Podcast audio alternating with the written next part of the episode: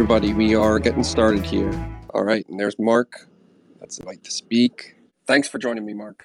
Oh no, Mike! I mean, this is so cool. I've not, I've never done this before, but it, I'm looking forward to it. I try to do one one of these a week. The idea is we got all you know. Everyone talks about how you know one of the things you miss with offices is there's no you know that water cooler effect. You bump into people and you get some you know get to hear their ideas and you get to you know, you know, like this the inter-office productivity spillovers, and I thought, why don't I try to create some of that on Econ Twitter? And so I, I do this like once a week. Um, just very cool. Yeah, and we used. Well, I was never I was never really a water cooler guy, but I'm glad to be part of the Twitter water cooler. That's true. When we worked together, and for everyone who doesn't know, uh, Mark used to be my boss at Moody's Analytics, Never saw you at the water cooler. Always, always, always. You had your own water cooler in your office. Probably didn't. That may have been the problem. Yeah, that, that was the problem. Probably shouldn't have done that. You got to yeah. take that water cooler out and get those get those productivity spillovers. Well, it was funny. I was in the office yesterday, and there was one data guy sitting there. Poor, didn't even have the lights on. I was pretty pretty sad, but hopefully we get into the office soon. So it's still uh, still pretty empty there it, it's complete. There was ten cars in the parking lot. Wow. You know, in the, yeah. So. But you used to do quite a bit of remote working before the pandemic. Yeah. I, well, I, as you remember, I traveled an awful lot. Yeah. So, you know, I was pretty remote already. Like for me, the actually, I'm going to do a lot less travel post pandemic. So. Uh, I, you know, I think that's a very good thing from my perspective. But I, I do miss the office. I do miss going in and we, we got to get that proverbial water cooler back for sure. You're remote now completely, aren't you? Yeah, I'm, I believe you are. I'm yeah. 3,000 miles from the office. Oh, yes, right. That's right. Are you, you're still in Lancaster, correct? Correct, yes. Yep. Yeah, very good. I know everyone cares about everything else, but I have one quick question for you. How's the how's the business going? It's going good. We're like uh, just like now, really um, back to normal. We actually uh, August was back to normal, and then September we had a little Delta slowdown, and then October's back to normal. So we're doing good. Um, good. Yeah, things are good. So you're you're new to Econ Twitter. How do you like it so far? It's a whole different pace of conversation, and I the thing is, I you know I make mistakes, right? I made a mistake this hours worked on one of my tweets, and then you know I can't take that back easily, so I had to you know figure that out. So you know it's just a different way of doing things, thinking about things. It, you know the thing I like about it though is you can't think too hard. You can't sit there and craft too too much. You have to just react. And I think you get a real sense of how people are thinking because they're reacting. You know, they're not filtering things, which is I think kind of cool. Yeah, you get to see that that non-filtered view from like other economists too, which is yeah, you know, absolutely. and you know the one of the great things about Moody's, which is like was kind of like uh, econ Twitter is like the the monthly macro meetings where that was a place where you could really hear a bunch of economists to get in the room there and really think kind of out loud through things together. So there always kind of was a similarity to the two to me. Yeah, well, I'll tell you what. We started this podcast uh, about, and you were the first guest I had on the, on the podcast. If you remember back on remote work, and by the way, yeah. the words you said that on that podcast about, about, remote work are quickly becoming the consensus view. Back then, it wasn't. I don't think, but clearly is. But I find that to be uh, just a, a, lot of fun, and you know, really get a chance to chat with people and get get their own more on. There, you know, so, you know, depends on who you are. Like Chris deRitis you, you know Chris, he's very careful. But, yeah. You know, listen to Ryan Sweet, you get the unvarnished view. So which it's uh, kind of nice. You got to get Ryan on Twitter. For anyone who's listening who doesn't know Ryan Sweet, Ryan was um, he was my media boss at Moody's. He's the he's the head of monetary policy research, right?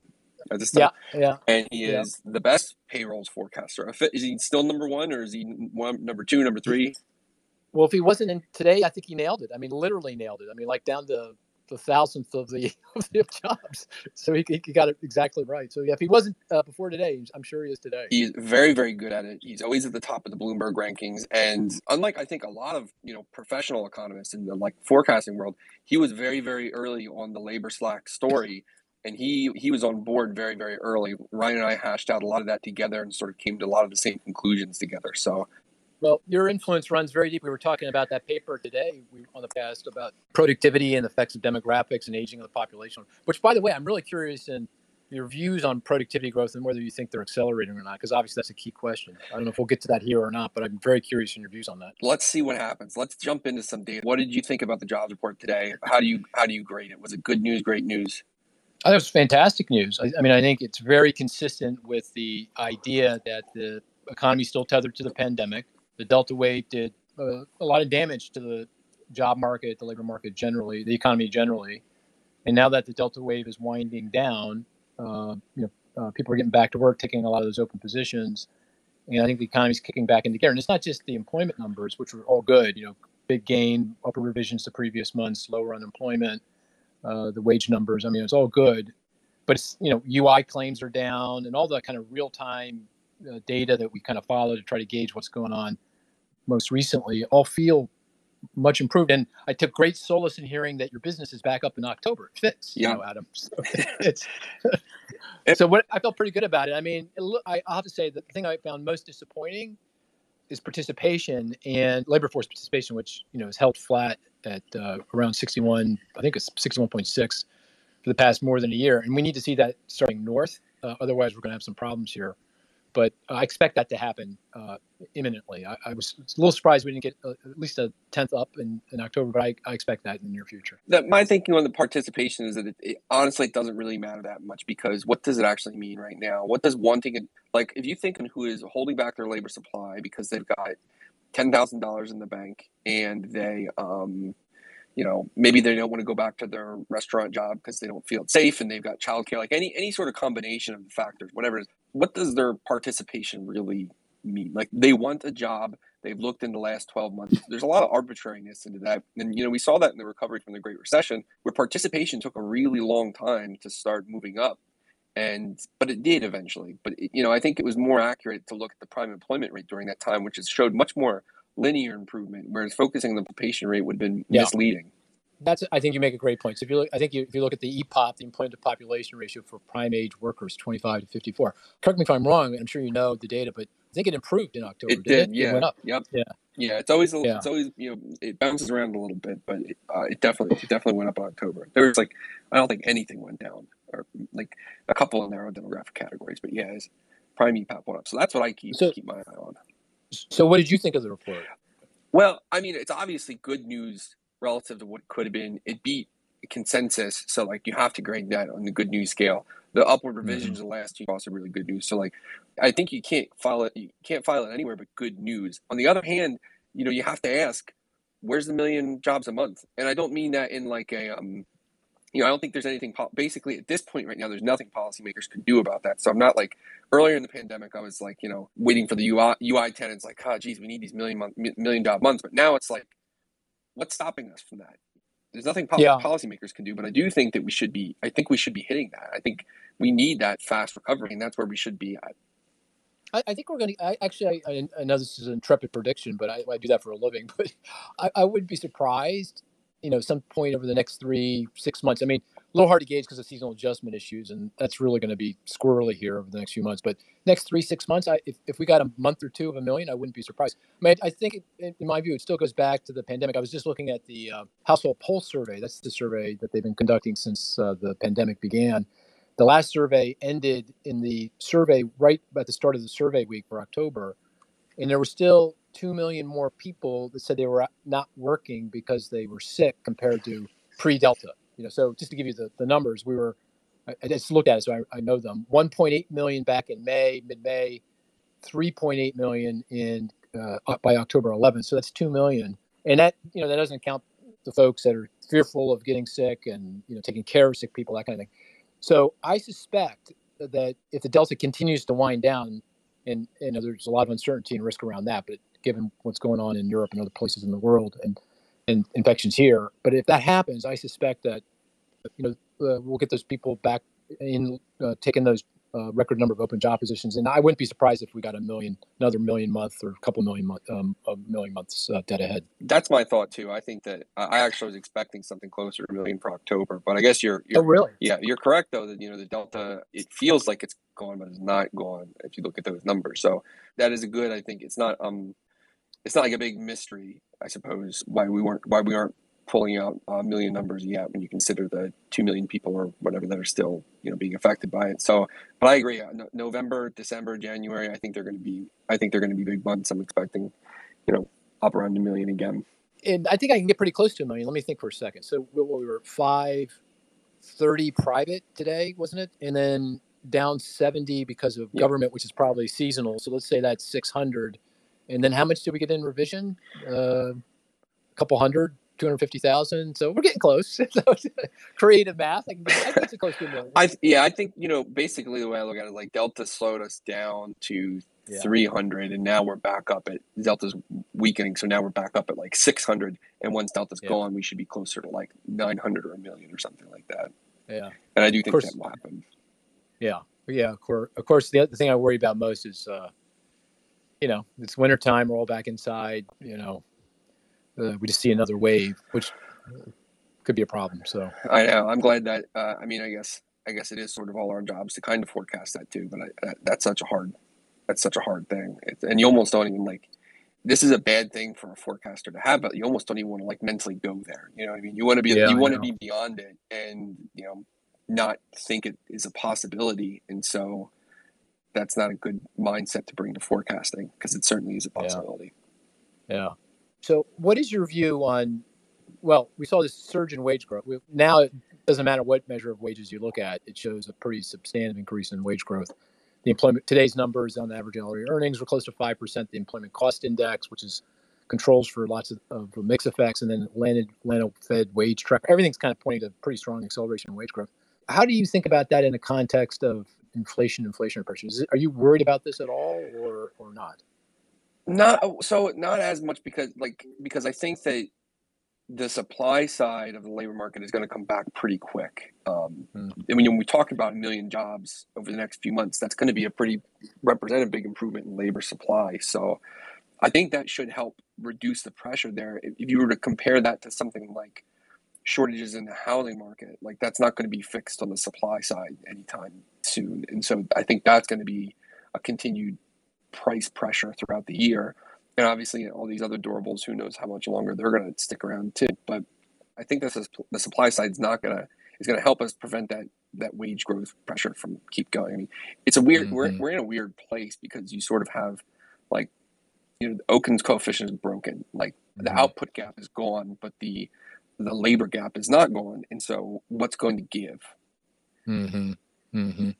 What what about uh, productivity? Are you given that work we did on the aging of the population and the headwinds that produces, it feels maybe maybe the way it, to think about it is that there's, there's still headwinds, but they're blowing a little less hard over time as the as, as the as the uh, boomers leave the the workforce and productivity growth will continue to improve or i'm just curious do you have a view on that well i don't think the effect that we identified the aging of the workforce is going to weaken because i don't really think there's been a substantial change in, in, in serious long-term retirement stuff. I don't I don't think that that's very real. So I don't think I think that the workforce is going to continue to age as you know as boomers are such a huge group and they keep moving up. So I don't think we're going to miss that effect. But I do see some things that will help us lean against it. I do think remote work is going to be a, yeah. a big help, and you do see some of these um, like strange signs of dynamism in the economy and new business formations. And mm-hmm. I think that remote work is going to be very helpful for you know, the, most of the new business formations we have are, are non-wage businesses, so they're more like small businesses, freelancer stuff like that. So that's good, but it's not going to be like it's not going to be those um, fast growth startups that really help us drive productivity. But I do think that the, the connection between being able to scale a business anywhere and start a business where cost of living is cheaper, uh, they just seem like such pro dynamism things to me that I do think that we are going to see an improvement in the big business startup rate and more more dynamism there. But do you think that do you foresee something like that? I do. I, I agree with you. I think remote work's a game changer. I think it's going to be very, very significant for productivity growth. And I think, you know, we're just early days and there's some adjustment costs and transition issues we just have to work through, you know, and there's some downsides, but we'll, we'll figure that out. And I think, uh, you know, six months, 12 months down the road, and as technology continues to improve, uh, and it already has, I mean, from the 18 months when the pandemic first hit, we've made such great great progress in terms of the ability to communicate with each other. I, I think this is a very significant you know, change. The other thing I'd point out on the productivity front is it feels like investment in labor saving technology is uh, is up and up a lot. I mean, you can see it in intellectual property, particularly software investment. You can see it in equipment investment uh, on information processing equipment. You know, it was a level shift up during the pandemic as everyone went on, uh, you know, work from home, but uh, back down, you know, maybe a little bit. But so I sense the pro, that businesses understand that the labor market is, you know, it may ease here a bit in the near term, but it's going to be tight longer run given, you know, the, the, some significant demographic trends including the aging out of the boomer generation and weaker immigra- uh, foreign immigration. So I think they understand that and are investing very aggressively. And I think that augurs well for productivity growth. So I, I, I feel I'm a, uh, you know, I'm still quite sanguine about the surge in, in wage growth because, like you, I think that's partly temporary. It'll come back in as labor supply improves. But I also feel uh, increasingly confident we're going to get some good, solid productivity numbers that will ensure that you know margins remain good, profitability is good, and, and inflation continues to moderate. So I feel pretty good about it. So it sounds then like you do believe that tight labor markets can be a catalyst for productivity growth. Is that right? What do they call that? Verdoorn's law or whatever it is. Are you believing well, that? I am. I, I, mean, I'll tell you, I, am a business person as well as an economist. you know, so I start. You know, I started my own company 30 years, like you started. I'm, I'm curious how, how you think about it, but yeah, I mean, if uh, you, you, the way a business person thinks is, well, what are the constraints on my ability to grow, and how do I relax those constraints? If my biggest constraint is finding, you know, qualified people to do the work that I need, I'm going to invest in things to be able to do those things without those people to reduce the number of hours that I need. And I'll get much more creative. I'll do a lot of other things, right? I'll raise wages or get be much more flexible with work arrangements. Like so, for example, Moody's to my great surprise, said, you can work anywhere you want.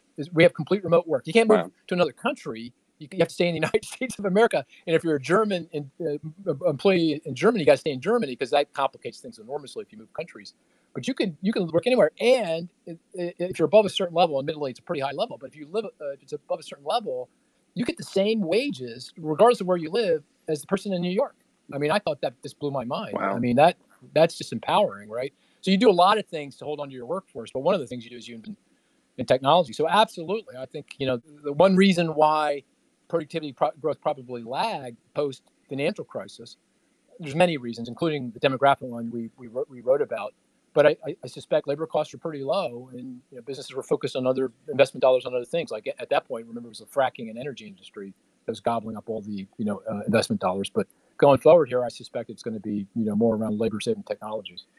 So I, I kind of believe it, but then you know when you take the reasoning and you apply it into another context, I believe it, and so it makes me question how generalizable it is. And what I'm thinking of is, you know, when people who want to reduce immigration talk about the effects of reducing immigration, one of their arguments is like, oh well, all these farms will simply automate, and then that will represent productivity growth, and you know, productivity growth is the source of income growth over time, and so like that's just good overall. My counterpoint to that is like if you take if you remove labor and you replace it with capital, which is more expensive than the labor, like productivity growth has not gone up. Right? Like sure, like if you divide out, oh, output yeah, by the number right. you divide output by the number of workers there, that in a sense productivity growth has gone up. But the way that productivity growth is supposed to affect well-being is through higher output.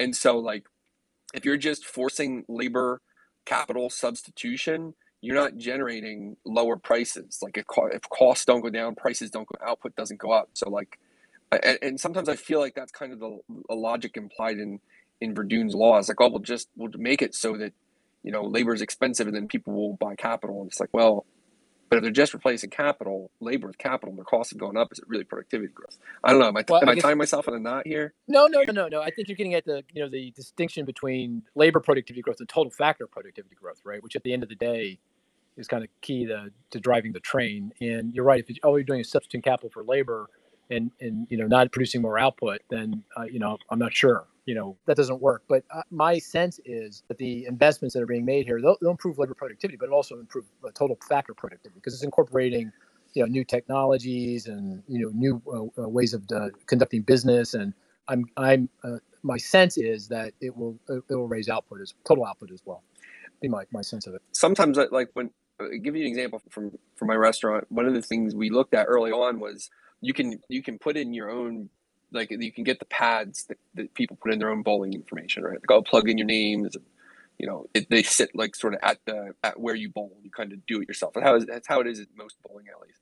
We opted to go without the machines. You go to the front desk, you tell them your names, you write on a piece of paper, they plug them in for you. So there's no machines. It would have been a labor saving technology, but I don't believe it, would, it had we bought the machines instead of the letting like our workers do it, but I don't think it would be higher output. And I think especially in the services sector, that's probably a lot of what happened is happening is that you have these like adaptations that are raising costs, lowering um, you know quality of service, and uh, not really sort of like it's not the same thing as like finding a new machine for a manufacturer that increases output. You know what I mean? Yeah, but uh, you know, uh, I, I, maybe it depends on the industry, the occupation. You know exactly what task you're talking about. But in the you know, take the professional services or financial services industries, you can easily see you, you know new AI machine learning techniques really displacing a lot of labor, and not only cheap more cheaply, that would raise that could potentially raise output and the quality of the service or the product that that company is providing, just because it's you know using more sophisticated techniques for kind of doing what you know human beings are doing. So I, I can see uh, you know maybe it depends on you know what kind of activity we're talking about in terms of what the impact might be. Yeah, yeah, that makes sense. And I, the other thing is like, I don't think we can trust productivity data. Um, I just don't in for a while. You know what I mean? Like, yeah. It's always so it's yeah. always so noisy, and there's so much yeah. quality problems right now. But I would say I am bullish overall. And you know what else is funny?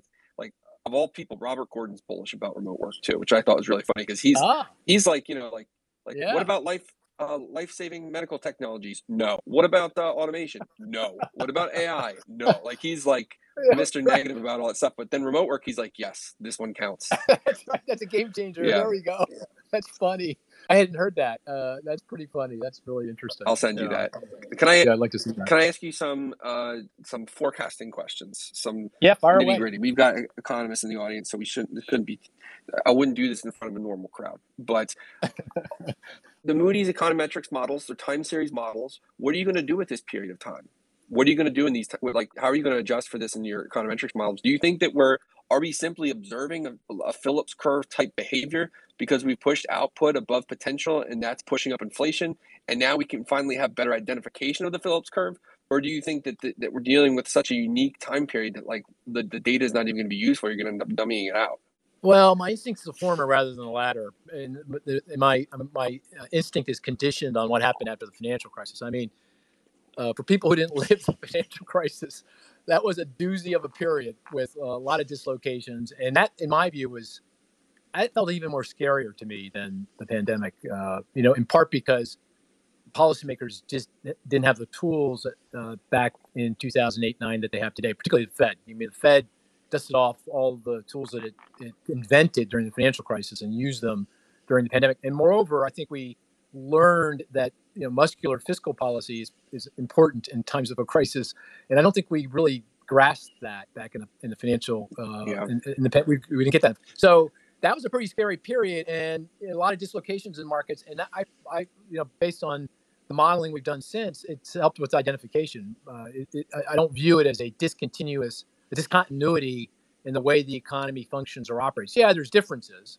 and a lot of it was around regulatory changes and other legal changes that occurred as a result of the that, was, that were uh, you know the result of the crisis, the fallout from the financial crisis, like the Dodd Frank. You know that that really changed the game in the financial uh, financial sector, lending, underwriting, and had all kinds of implications for credit growth and the deleveraging that happened afterwards. So there are things, there are some discontinuities, but at, at the end of the day, I think it's it, it's better, it's much more helpful in terms of identification than anything else. The other thing that it does is you get better data. I mean, you you start thinking about things that oh, I, I didn't even like the supply chain right. issue, right? I mean, now we're all thinking about this and trying to get better information and data. And my guess is you know, a couple three years down the road, this, this, this supply chains are going to be much more transparent. We're going to have much better information, better understanding of how the, the dynamics work, and so we have better data that makes for better models. Better models and data make for better forecasts. So, you know, my instinct at this point is that you know, still early days, and you know, at this we're still running regressions up to 2020 uh, M2. So, you know, so right. I, I, do think it complicates, and it, what you know, it does complicate measure. Uh, there's a lot of measurement issues. Like, um, you know, if you're a a bank trying to write, uh, uh, build a credit risk model. Like, what's the foreclosure rate for for mortgages? It gets really complicated because you know of all the like in the CARES Act, the Congress said you uh, you lender cannot report to the radi- to the credit agencies that that as a as a delinquency or default, right? So it doesn't show up in the credit file. So what do I do with that? You know, if I'm a, if I'm a, if I'm a lender and I'm trying to model credit risk, you know, I go right. look for other data that measures it. So I, you know, those are the kinds of things that we'll do to adjust. But at the end of the day, I, I my sense is we're going to get, you know, we're going to get better models out of this. Not, uh, you know, uh, uh, not um, we're not going to be stymied by by uh, by this pandemic in terms of our modeling. I, that that's just my instinct. Uh, we'll see.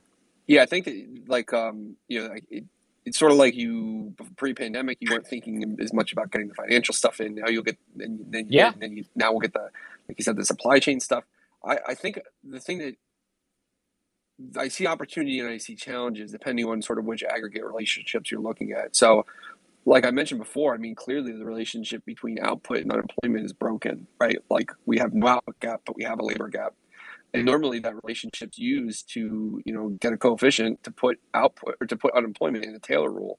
And so should we really estimate over this period and let that coefficient be and let the relationship between output and unemployment? Do we think that there's a permanent weakening of that, especially because the, you know, the volatility is so high that these are going to be highly weighted data points. Do we really want? Well, do we really want to do that? Weaken the relationship? Because now we, we, I mean, in an, in one sense, we certainly know now more than ever that output and, and um, unemployment need not go together. Um, but for for forecasting and scenario purposes, do we want to include that into our expectations of the relationship? That's a good point. Uh, I'd say a couple things though. One, uh, to your point about the data, if you don't believe the productivity data, I'm not sure you should believe the GDP data either.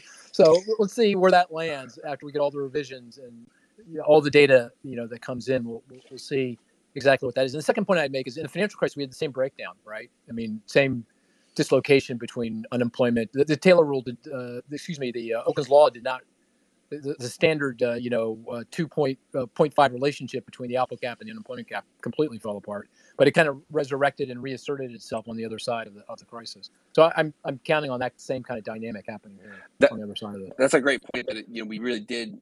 That's not the relationship that even mattered. Uh, it's really, uh, in my mind, and tell me tell me if you agree that you know I you know I wrote that paper um, at Moody's about using the prime employment rate, placing that in the Taylor rule, putting that yeah. in there so, yeah. but even that relationship has, has clearly broken down over the pandemic. So, if you go back and you re, if you rerun the Great Recession with the right employment slack measure, you don't necessarily have the broken relationship in output and labor markets. But now it's broken for sure in, in a much more significant way.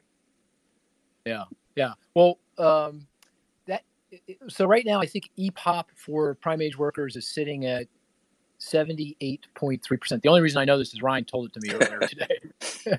and uh, I think the regularity that you, you uncovered was that every time that rises above 80%, at least in the past, I think I want to say three or maybe four business cycles, that was pretty consistent with something that was pretty close to a full employment economy do, you, does, do I have that? Did I characterize that roughly right? And do you do you think that doesn't hold going forward here? Um, no, I think it does hold going forward. Uh, I, I, would say it's more like a linear measure of the tightness that works really well. So it's like a wage. It works for the wage Phillips curve, mm-hmm. and that you do have like a certain level of it, which uh, uh, past which it starts to feel like full employment. I would say it's more like 81 and a half.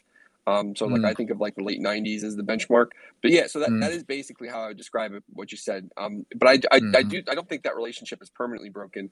I think if you were to think that, you'd have to make stories about you know structural changes to the labor market, negative ones, which I don't think is true. I mean, the relationship is broken within the within the crisis, basically. Oh, I see. And even yeah. till to, even right. till today, yeah. because of labor right. supply constraints. Yeah, yeah, I, I, I agree with you. I hear you. It's not it's not helping right now for sure. Yeah. But what's interesting though is that if you if you do believe, I don't know, uh, you make a great point about if I don't believe productivity, then should I believe output? It's a great point.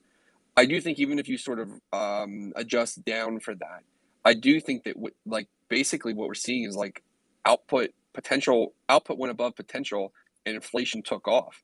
And you can tell like kind of a micro story about that if you just like dig into you know it's you know if you talk about uh, like uh, semiconductors or whatever, you start a micro story that's not really a macro story. But now with me- yeah. median CPI up everywhere, I'm thinking like, well, is it a micro story or is it just output went above potential and inflation picked up? And if so, then you really do have like a better Phillips curve than you've had, right? You've just got a nonlinear one. Well, the other complication here is that uh, output on the good side of the economy has gone probably well above potential, which is consistent with the goods price inflation you're we're, we're, observing, but it's still well below potential on the service economy. Uh, at least it feels like it's still well below. I mean, spending, consumer spending on services is still well below where it was pre-pandemic. So that complicates right. you know, that kind of that kind of analysis. Yeah, so uh, you couldn't say, you know, in the pandemic period, for every half a percent point above potential, we observed this much relationship or this much inflation. You wouldn't want to project with that outside of the pandemic because the mix. It's not just being above potential; it's the mix of output that really exactly that was really exactly. exacerbating it. Exactly. So we're, exactly. we don't even have a better relationship there. I thought maybe that would be a better relationship coming. Maybe maybe it's a little bit better though. I don't know. Maybe like the, the estimate because the Phil, I mean, you know, the Phillips curve is not really very well estimated. Um, but Joe Gagnon argues that it is. It's just highly nonlinear. It's just you don't really see it until you get to the really low rates of unemployment, and that's where it takes off. Well, that's my that's my intuition, right? It's flat until it's not.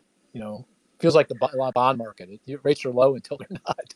They move very discontinuously, and don't know exactly what is going to, you know, what point that happens, and you know what's the catalyst for it. But it's kind of sort of how it feels like to me. Um, I agree. I, I've, I mean, I did. I, I know a lot of people don't believe the Phillips curve like at all. But even before the pandemic, I just, I think you get labor, you get labor markets to a certain level of tightness, and it's going to be a, a pressure on inflation. It's just, it's sort of like well, I, I get the econometrics of it are tough, but I just really think that's how the economy works on the econometrics, as I recall, I can't remember. Maybe you did this work or someone else in our shop around regional Phillips curves, right? Looking at uh, doing a panel with uh, with uh, wages on the left hand side and uh, measures. I can't remember which labor market measures we were using on the right hand side regionally. You know, states, metros, and, and you could see it. I mean, it was there. You know, in the data, in the in the in the analysis, that you could see the relationship. Yeah, that wasn't that wasn't me, but I do remember seeing that. Should we open up to some questions? See if anyone wants, yeah, wants to yeah, chime in. Absolutely. Anybody got any questions? Nothing yet. We'll wait. We'll wait to see if anybody puts their hands up. But um, um, let me ask you about the housing market then, because you know you're. What do you think you're more known for, Mark? Do you think you're more known for the estimates of like the macroeconometric relationships and these stuff, or do you think uh, housing is your? We we'll ask it too. What are you more known for and what do you like more? Because I, I always think of you as like a housing guy. That's like that's where your heart's at. Is that right? Uh, you know, my problem, uh, Adam, is I love everything. I mean, everything looks like candy to me. Um, you know, intellectual candy. So there's not a topic that I don't find really interesting, and I can't resist but weigh in, which is a you know problem. But it, you know, uh, you're right though. Housing. I was born in the housing market, right? Because it, our business when we started our, our company 30 odd years ago, it, it was really uh, catering to uh, banks, and the banking system at the time was was going to interstate banking, and banks that were you know focused on the community at most a, a metropolitan area had to think outside of their footprint, and you know most of those lenders were really they they went they, had, they needed the regional information, and most of them were very tied into the housing market when we they're, they're big mortgage lenders. So uh, you know my early days as an economist were really cut on housing and housing finance. And then we sold the company to Moody's in 2000, late 2005, 06, you know, right kind of at the peak of the housing bubble. And of course, you know, the whole world was focused on housing and mortgage finance. And the Moody's organization, you know, obviously the rating agency was very focused on it because uh, they were under, you know, there was all kinds of questions about what they were doing and how were they doing it and their ratings and so forth and so on. So I you know, spent a lot of energy and time on the housing mortgage finance industries. And then on the other side of the pandemic, you know, my uh, kind of a pet project, kind of my hobby. Like I don't, I don't play golf. I don't, you know, I don't know what people do, but I, I don't do any of it. I just, uh, my pet project was how would you reform Fannie Mae and Freddie Mac? I know it's so weird now saying this, but but it, it was basically just an intellectual game, right? Because and I we you know talked in Congress and to policymakers and really worked hard on it, trying to get across something across the finish line. But here we are, you know, 12, 13 years odd later, and we're still kind of thinking about it. But so yes, I, I would say you're right. Housing, mortgage finance, kind of top of the mind, my mind for for my entire career, for sure. So what's happening in the housing market? It's it's a strange mystery, isn't it? I mean, I mean, I don't know if it's a mystery. It's just highly unusual. Well, it's demand and supply. I, I've always break. It's always demand and supply. I mean, on the supply side, you know, after the financial crisis, the you know it was a bust, right? We had overbuilding in the in the bubble, and then uh, it took a while to work. Uh, construction collapsed, and it took a while to work through the over the inventory. Vacancy rates started to come in, and then you we the entire infrastructure for building homes got kind of wiped out, particularly in key markets in the south and west where you need a lot of new housing. It's just taken 10 years to get kind of back to kind of more typical levels of construction. And we're still not, you know, back where we need them. I don't think it's certainly not enough to meet the severe shortage of housing that we have now. By my calculation, you know, we're down about a million and a half homes, you know, mostly affordable homes, mostly rental, uh, but a lot of single family uh, fam- family homes as well. Uh, and then on, then on the demand side, you know, you drive mortgage rates to the record lows, which the Fed, you know, did, and I don't think they had much of a choice during the pandemic. And then the, the thing, the real shocker, the thing that I did not anticipate at all was um, was uh, work from anywhere and remote work and the mass massive flows of people from high cost, high house price areas, you know, to uh, low cost areas like you know New York. You know, here's a statistic for you. This is based on credit file data we get every month, uh, anonymized. I can see address changes at an individual level. Uh, the number of net outmigrants from urban cores to suburbs, exurbs, and rural areas went from 300k on a per annum basis before the pandemic to 600k. No exaggeration. By the way, it, it feels like it's peaked, but it's not coming down.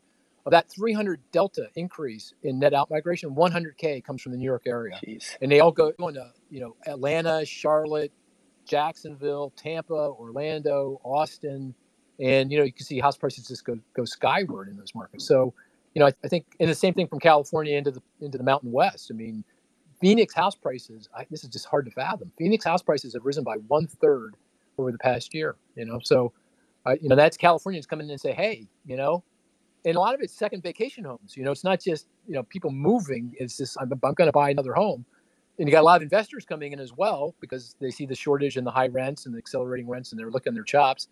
So this has driven prices and, and rents up higher. For me, it's pretty, it's weird demand and supply dynamics, but they're you know they're still at the end of the day demand and supply dynamics. Are you seeing any activity? How is the household formation forecast? Which I don't know if you remember, but I redid that. Yeah, you did. First off, how's the data looking? Are we seeing an uptick in household formation in the measure that we created? Yeah, so it looks like it bottomed out in the middle of last summer. And in fact, I think we had a quarter or two where we might even seen negative household formation, first time since depression. But it's bounced back nicely since then. And most recently, you know, talk about squirrely data though. I'm not absolutely you know, yeah right. I mean, but just taking that for what it's worth, it does look like household formation has picked up. A lot of millennial, a lot of people who doubled up in the pandemic have now struck out on their own, and that's why you're seeing the surge in demand for kind of rental, and why one reason again why you know rental uh, rents are rising so rapidly. You see this a lot of millennials striking out back out on their own and, and, and forming households. So it feels like we're coming back. Yeah, I totally agree. And uh, honestly, I mean, the data is super squirrely. I mean, there's not, I mean, the conclusion I came from all the work I did on that, there's not a very good estimate. I think we did as best as could be done. But frankly, if the household formation data said there wasn't a lot of household formation right now, I wouldn't believe it because there's yeah. not really another way to explain um, rents, no. rents and prices moving at the same time. It must be formation. No. Yeah, yeah, demand is there. And then, as I said, a lot of second vacation home demand. You know, because all these high income net worth households have been they've been saving a lot of money. They're they got a lot of stock wealth. Interest rates are still very low.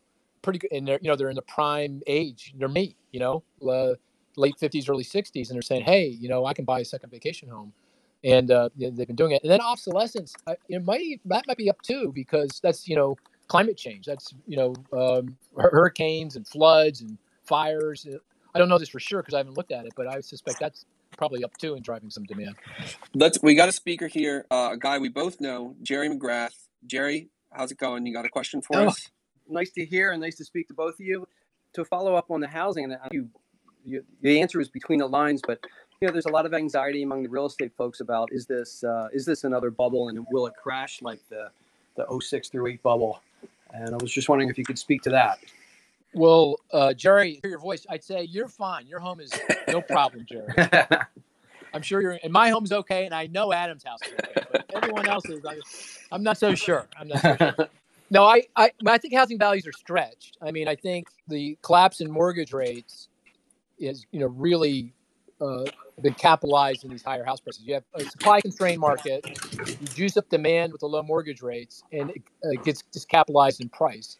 So if that's the right diagnosis, then if, if interest rates rise, that conflates the higher house prices, undermines demand, and you should see some some uh, weakness in price. Now, my guess is that people will the first thing they'll do is they'll stop selling homes because they have this now reservation price in their mind. Right. This is what my house price is worth. I'm not going to sell it if I can't get this price. So what we could see is a, a collapse in or very weak transaction volume, home sales, and not real any significant declines in pricing, except in some of the really juice markets like that Phoenix. If they if you told me they're down 10% two years from now, I don't know if I'd be too surprised. They're still going to be up 35% from where they were four years ago. So I'm not sure that, you know, but I don't think it's a bubble. And the reason I say that is because a bubble for me is speculative behavior. In the housing market, that manifests in the form of flipping. And That means I buy a home today and I might fix it up a little bit and I sell it as fast as I possibly can at a profit. And by the way, leverage is really good in that transaction because I can juice my returns. But that I don't sense that working any significant scale. You saw what Zillow did. You know, they they can't flip. Uh, so flipping doesn't work. But you are seeing investors, but those investors are they're buying hold. You know, they're coming in and they're thinking long run. These are institutional investors that are going to buy and hold. And then the other reason I, I'm not overly worried, two other reasons. One is we're undersupplied. You know, if you're undersupplied, pretty hard to get you know uh, a bubble bursting and doing a lot of damage. And underwriting is very good. Uh, you know, I'm on the board of a mortgage insurer, just for sake of disclosure.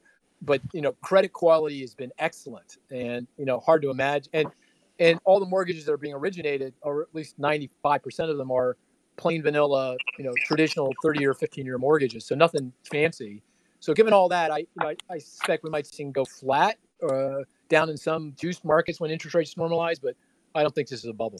Uh, that's a, a, great segue to our next questioner, who I know is going to love the answer you just gave, Logan Mohtashami. I don't know if you know Logan Mark. He's a I don't. He's a writer, an Good analyst for Housing Wire, big housing guy. Logan, uh, you got a question? Just to emphasize on the housing bubble question, I mean, I think the entire housing discussion has been ruined for many years because we talk about when's the crash going to happen and we don't focus on, you know, we, we just came off the weakest housing recovery ever from 2008 to 2019. Then loan profiles look so good. And I, and I say this as somebody whose family has been in banking since the late 1950s. We have fixed low debt costs with people that have been living in their homes 10 years plus with rising wages and they're just living much longer. So the notion that these people are going to sell their homes at a discount of 25, 35, 40% for no reason is not even a valid discussion to have. The problem I see is the original concern I've always had is that inventory levels since 2014, total inventory levels have been falling. Purchase application data, the MBA data has been rising since 2014. We're just running into the best five year housing demographic patch ever recorded in history. And if demand picks up just a little bit more, we see what happens in 2020 and 2021. We have forced bidding.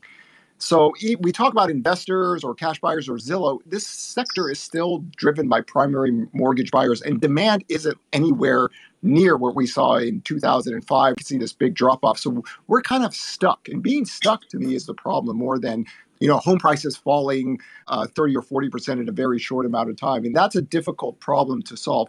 But going back to the jobs data, and this is for um, Mark and Adam, if you had a choice between better productivity in the construction area or more construction labor, what would you choose? You go first, Mark. Why do we have that choice? Can we get both? uh, yeah, I guess your question is which is more important here to increasing supply? Well, I'd say in the southern part of the U.S., the western part of the U.S., this is this isn't your slam dunk. This is uh, answer that you want, but in the south and west, I'd probably go for um, for labor. I think we have very severe labor shortages. Uh, in the rest of the country, I go for I go for productivity. but I, would love to have both. Uh, I mean, as you know better than I probably, the construction trades have shown very, very again, if you believe the data, very, very poor uh, productivity gains in in recent decades. It's been pretty tough for them to kind of lift the bar here and, and produce more homes with less labor input. Yeah, it's. It, what do you think, Adam? It, I don't really understand the low productivity in the construction trades, so I don't know why it's happening. Um, I don't know what we could do about it.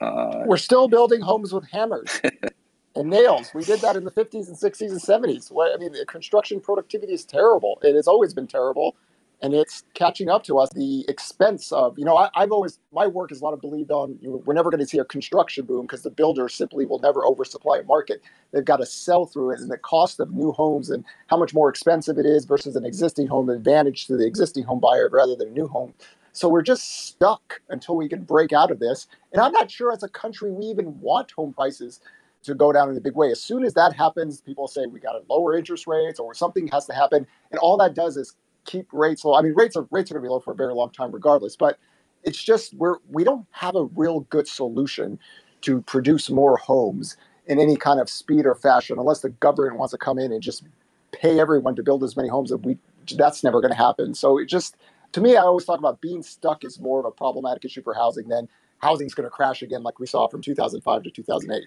Well, yeah, uh, Matt Yglesias on the show last week, and he he said, you know, what we need is a big mega corporation and housing construction company. The problem is we've got too little concentration. We've got all these. It's all done by like small contractors, and at best, you know, the toll is like as big as it gets, but where are the mega mega construction companies? That's where we would get the productivity growth. That's a good point. I mean, although the industry has become more consolidated post financial crisis, I mean, I think uh, at least half of all units are done by the big publicly traded companies. Uh, still very fragmented by the st- standards of other industries, yeah. but certainly much less fragmented than it was 10 years ago. I do know some of the builders are experimenting. I like I know Pulte Homes, for example. They have a, a new facility that they're experimenting with outside of Jacksonville, Florida, where they prefab a lot of the things that go into the home. So just speeds things up and uses a lot less labor. So, you know, hopefully, um, you know, things like that come to fruition because I think you're right. That's a that's key to addressing the affordability crisis that we have now. Let's uh let's bring on another another guy we both know, Chris Lafakis. Hey, Chris. Hey guys, awesome discussion. Thank you. So fascinating, Adam. Uh, you bring such a creative perspective that it makes for a really good mix with Mark. I, am just glad to hear uh-huh. from you, Chris. It's been a while. Uh, for those who don't know, Chris was is was at Moody's, um, so I got to hear him and Mark talk about macro stuff all the time. Great conversations. Chris is always my favorite energy guy to hear from at Moody's. well, thank you, Adam. Actually, my question is not about energy, though. Um, Good, because you would about... have to answer if it was about energy. okay.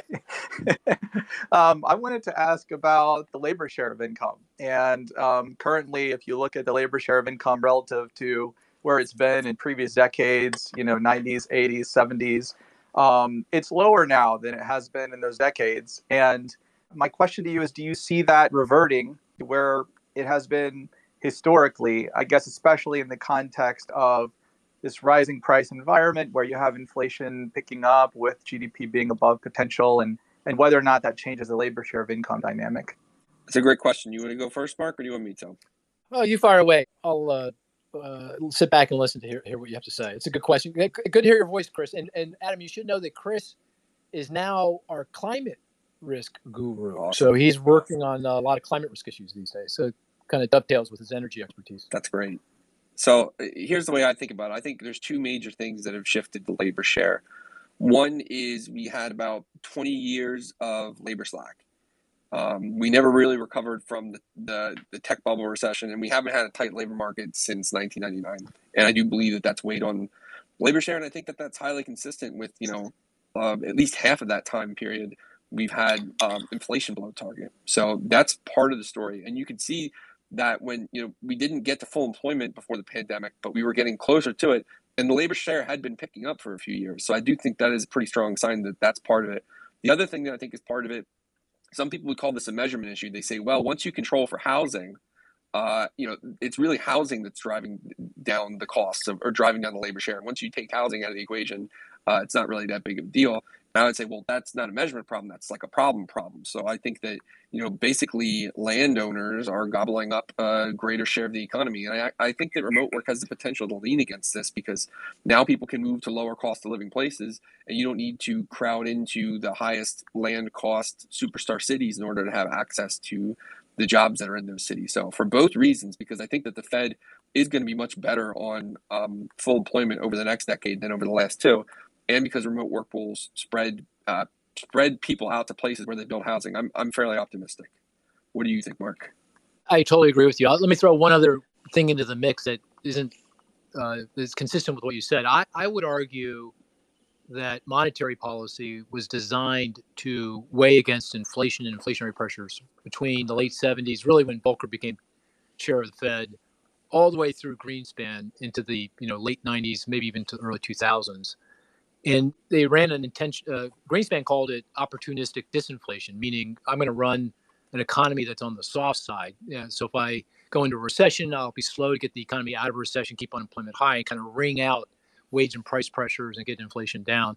And that really, you know, that worked uh, to get inflation down. And I'm not saying that was the wrong policy, but a side effect of that certainly was to really put labor on its back heels, and it shows up in many ways, including the decline in the share of labor income, share of income going to labor. But here we are today, and the Fed is overtly you know, adopted a very different policy. I'm going to run. Powell says I'm going to run the economy hot, and that you know manifests in perhaps zero interest rates until the economy is clearly at full employment. You know, obviously uh, reasonable to debate that, but he's going to run the economy hot, and I think the next you know whoever's the next Fed chair, whether it's Powell or somebody else, they're going to pursue the same policies. So I, I think monetary policy also works on the on the side of ensuring that we are past the worst of the decline in the share uh, labor share of income, and that it will start to rise going forward. Yeah, I think that's a good that's point. great. I guess the, the other question I would have is in, in that in that kind of environment where that happens, is there pressure on corporate profit margins? Do they have to make a choice between passing through rising labor costs and raising uh, or lo- accepting lower profit margins? Or I guess I guess if they had their druthers, they'd probably pass through 100% of the increase in labor costs. But will will they be able to? I mean, especially in the context of if we move to carbon pricing. Well, I mean, I think the nat the the corollary to the idea that the labor share of income is going to rise is that the capital share, the corporate share of income, is going to decline. So I, not that profits are going to decline. I'm not arguing that, but I think margins may come in. Profit growth will be slower going forward than it has been, you know, in this period when the share of income going to businesses has been steadily rising. So yeah, I think that one of the implications is is going to be lower margins or slower lower, slower profitability, the slower growth in profit in profits.